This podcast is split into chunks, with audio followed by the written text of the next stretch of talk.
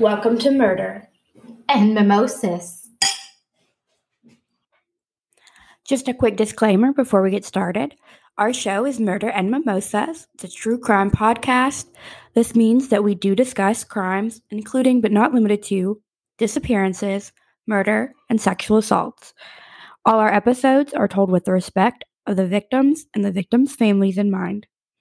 We strive to ensure that we provide factual information, but some information is more verifiable than others. With that, grab your mimosas and let's dive in. Welcome back to Murder Mimosas. I'm Danica. And I'm Shannon. So we are barely into 2023, and already we've seen mass celebrations turn into massacres.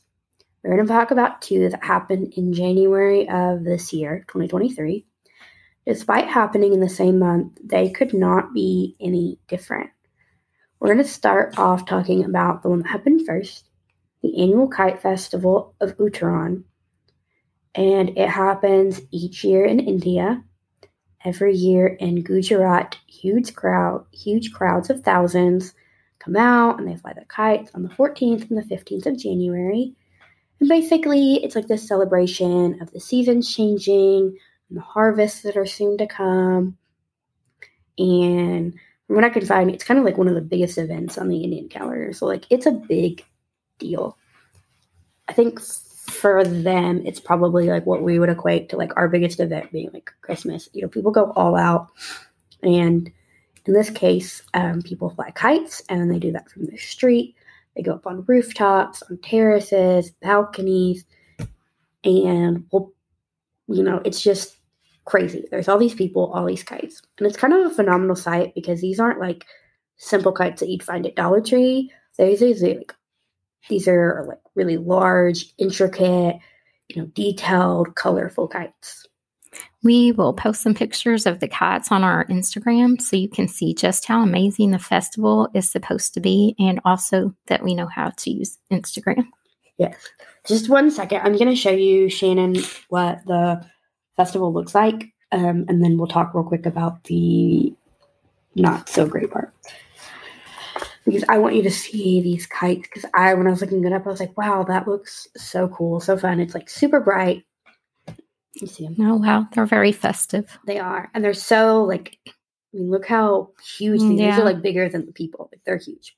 Okay. So, um, anyway, she said what it's supposed to be like because what happened during this year's festival was not how it's supposed to go. It was, in fact, fatal for many.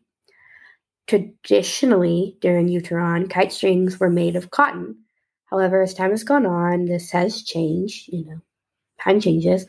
And among kite fighters, they've gravitated towards a string called manjha, which is derived from China, but it's now exclusive to India. So, what is so special about this kite string? So, kite fighters like this string because it does not break easily. It's generally made from like a nylon string and it's dusted with powdered glass, making them ideal for severing the kite strings of their opponents. The problem comes when these kite fighter strings fall closer to the ground and get entangled around the throats of people, birds, that type of thing. Kurti was one of those that became a casualty during the festival this year. The two year old was riding on the back of a scooter with her father when one of the kite strings cut her neck. She sadly passed in the hospital as they tried to treat her. While Kurti was the youngest of those to be a victim of the kite strings, she was only one of six deaths that were called by, caused by kite strings this year.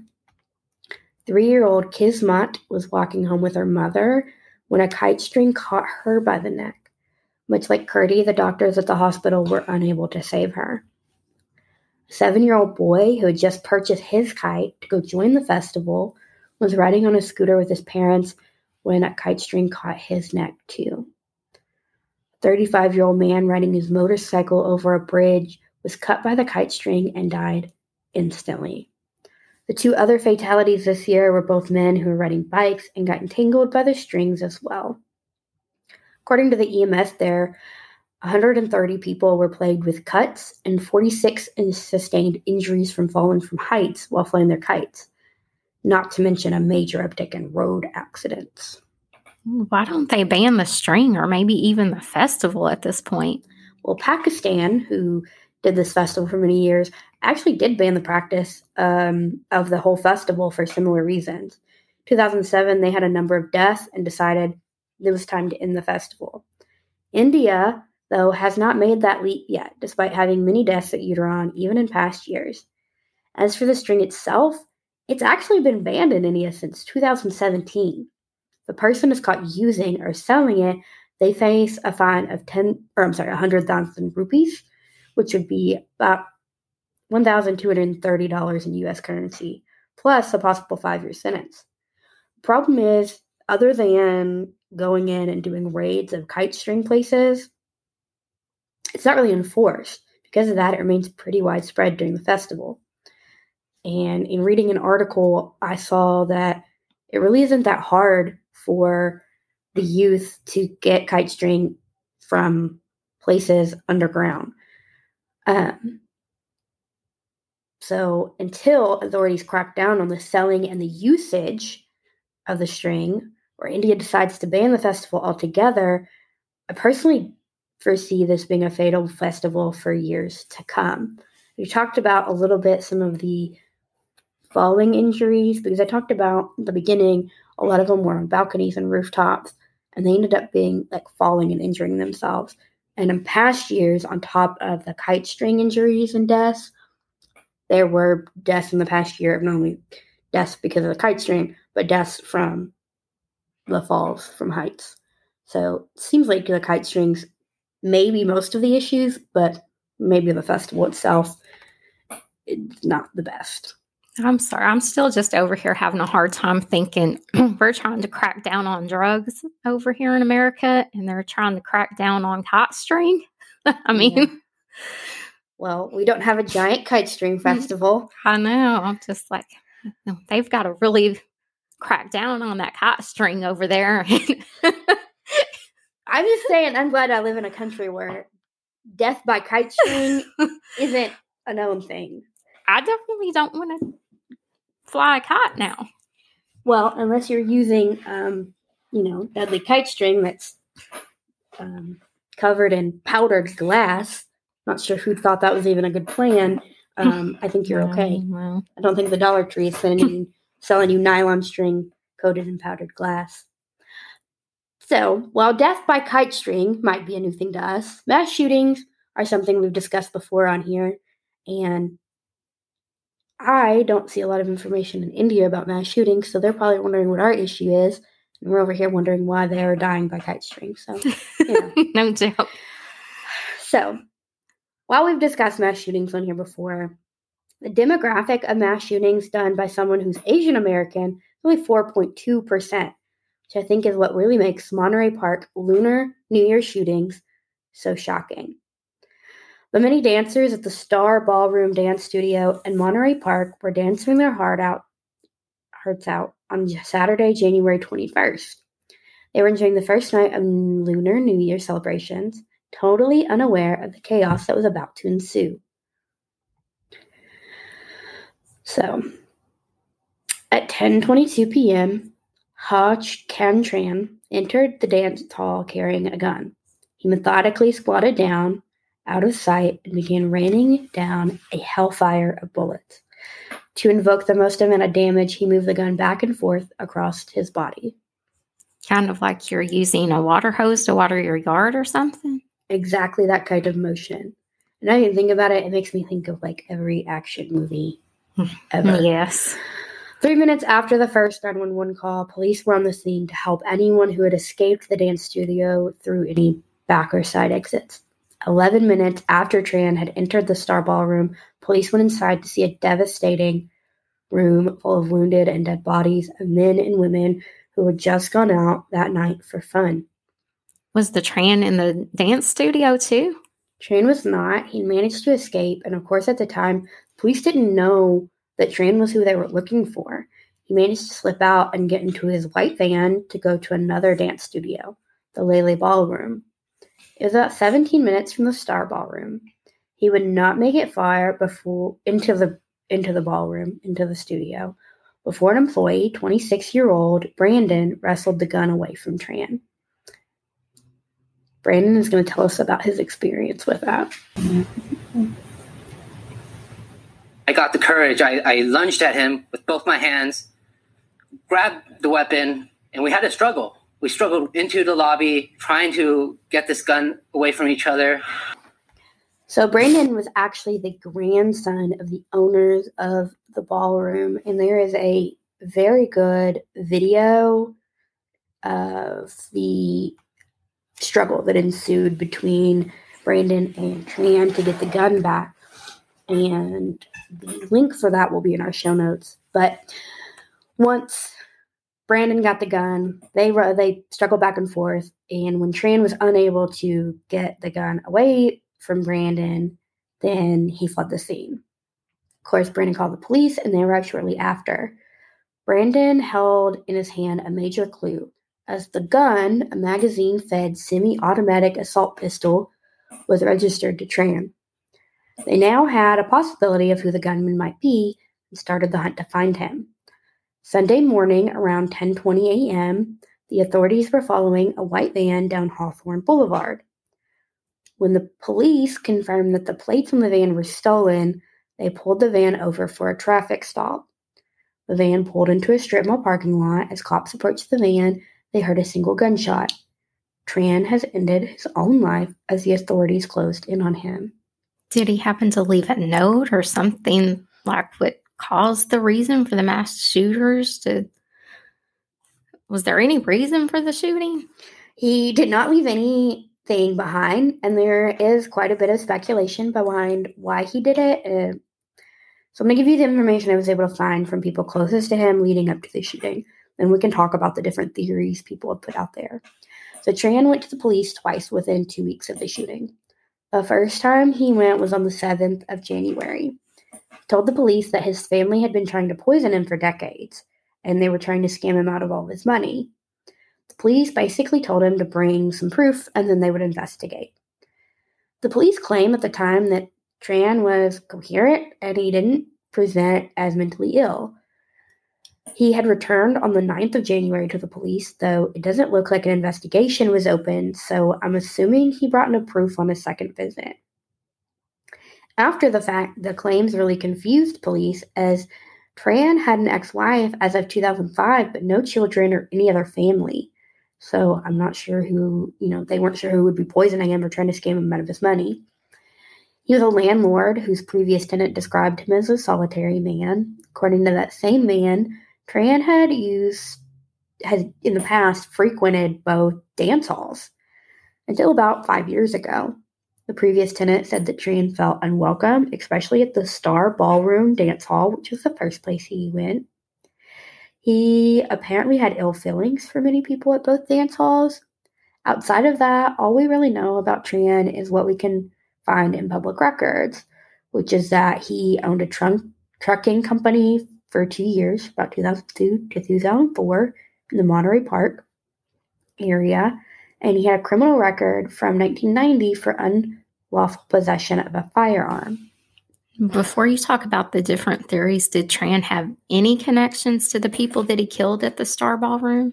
So Tran ended up ending the lives of 11 people that night, all in their 50s to 70s.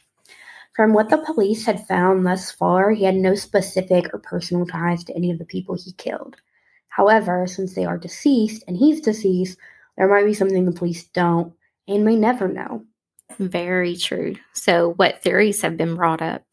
I'll preface this by saying the police have made it clear they're looking at all stories that have and continue to come in in attempts to try and find the motive. They're not disregarding any possible ideas in my research, the one that I first saw is in the earliest newspapers was the possibility of a hate crime, as both dance halls are a gathering place for many Asian Americans, especially during t- a time when they would be celebrating for the Lunar New Year. Now, I personally don't think Tran was targeting them because of their race, though I, you know, that's just my opinion. I just don't think that's it. Another theory was that it was a domestic violence situation. I think some speculated that maybe there was someone there he was seeing romantically, and that was the person he went to the police about regarding the suspicion of poisoning him. If that was the case, wouldn't someone have connected Tran and either one of the victims, or maybe he didn't shoot them? Maybe someone was there at the dance halls? So I personally could kind of see this being a plausible option. Maybe after the shooting of the dance, like the Star Dance Hall, Tran realized his target wasn't there, and he went to the other one to see if they, you know, were dancing there. Could be possible that the person he was searching for was not at either location, and they didn't realize that Tran was looking for them. So I haven't said anything.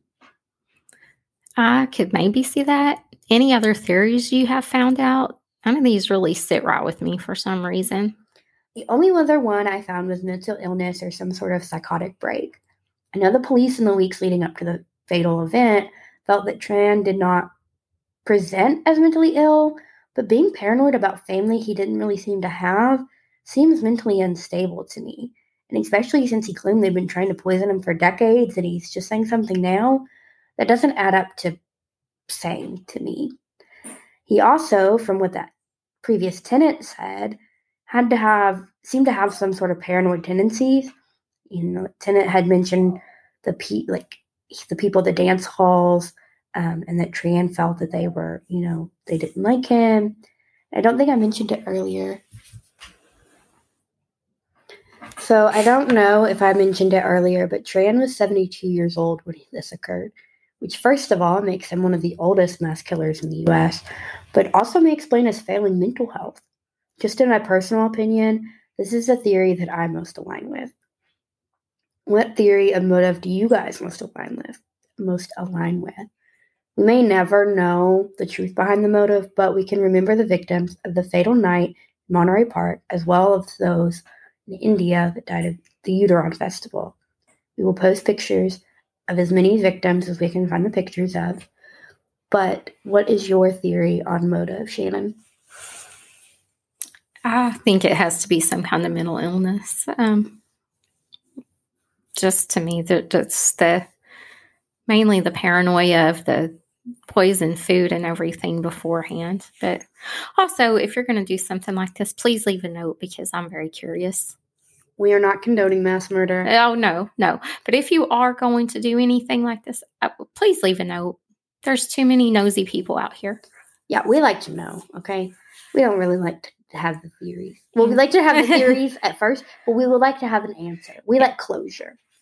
Okay. Yes. Inquiring minds want to know. Yeah. This is why we don't do unsolved case. We're closure people here. Yes.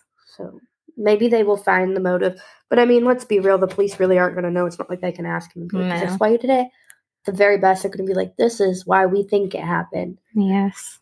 But I mean, we're never really going to know the true motive. I mean, especially if it was mental illness, there's not really a way to prove that. So, but that's personally my thought is the paranoia between he said he was being scammed and he was being poisoned and nobody at the dance halls liked him. It's just a lot of paranoia for one person. Um, so I think it was some sort of mental mental illness or some sort of psychotic break. But we would love to know your thoughts and maybe we didn't hit a theory that you found or that you've thought of. We would love to hear your theories as well if you have a different one. So let us know. We always recommend more bubbly and less OJ. Cheers! If you'd like to see pictures from today's episode, you can find us at murder.mimosas on Instagram. You can also find us at murder.mimosas on TikTok, Twitter, and if you have a case you would like us to do, you can send that to murder.mimosas at gmail.com. And lastly, we are on Facebook at Murder and Mimosas Podcast, where you can interact with us there. We love any type of feedback you can give us. So please rate and review us on Spotify, iTunes, or wherever you listen to your podcasts. Thank you.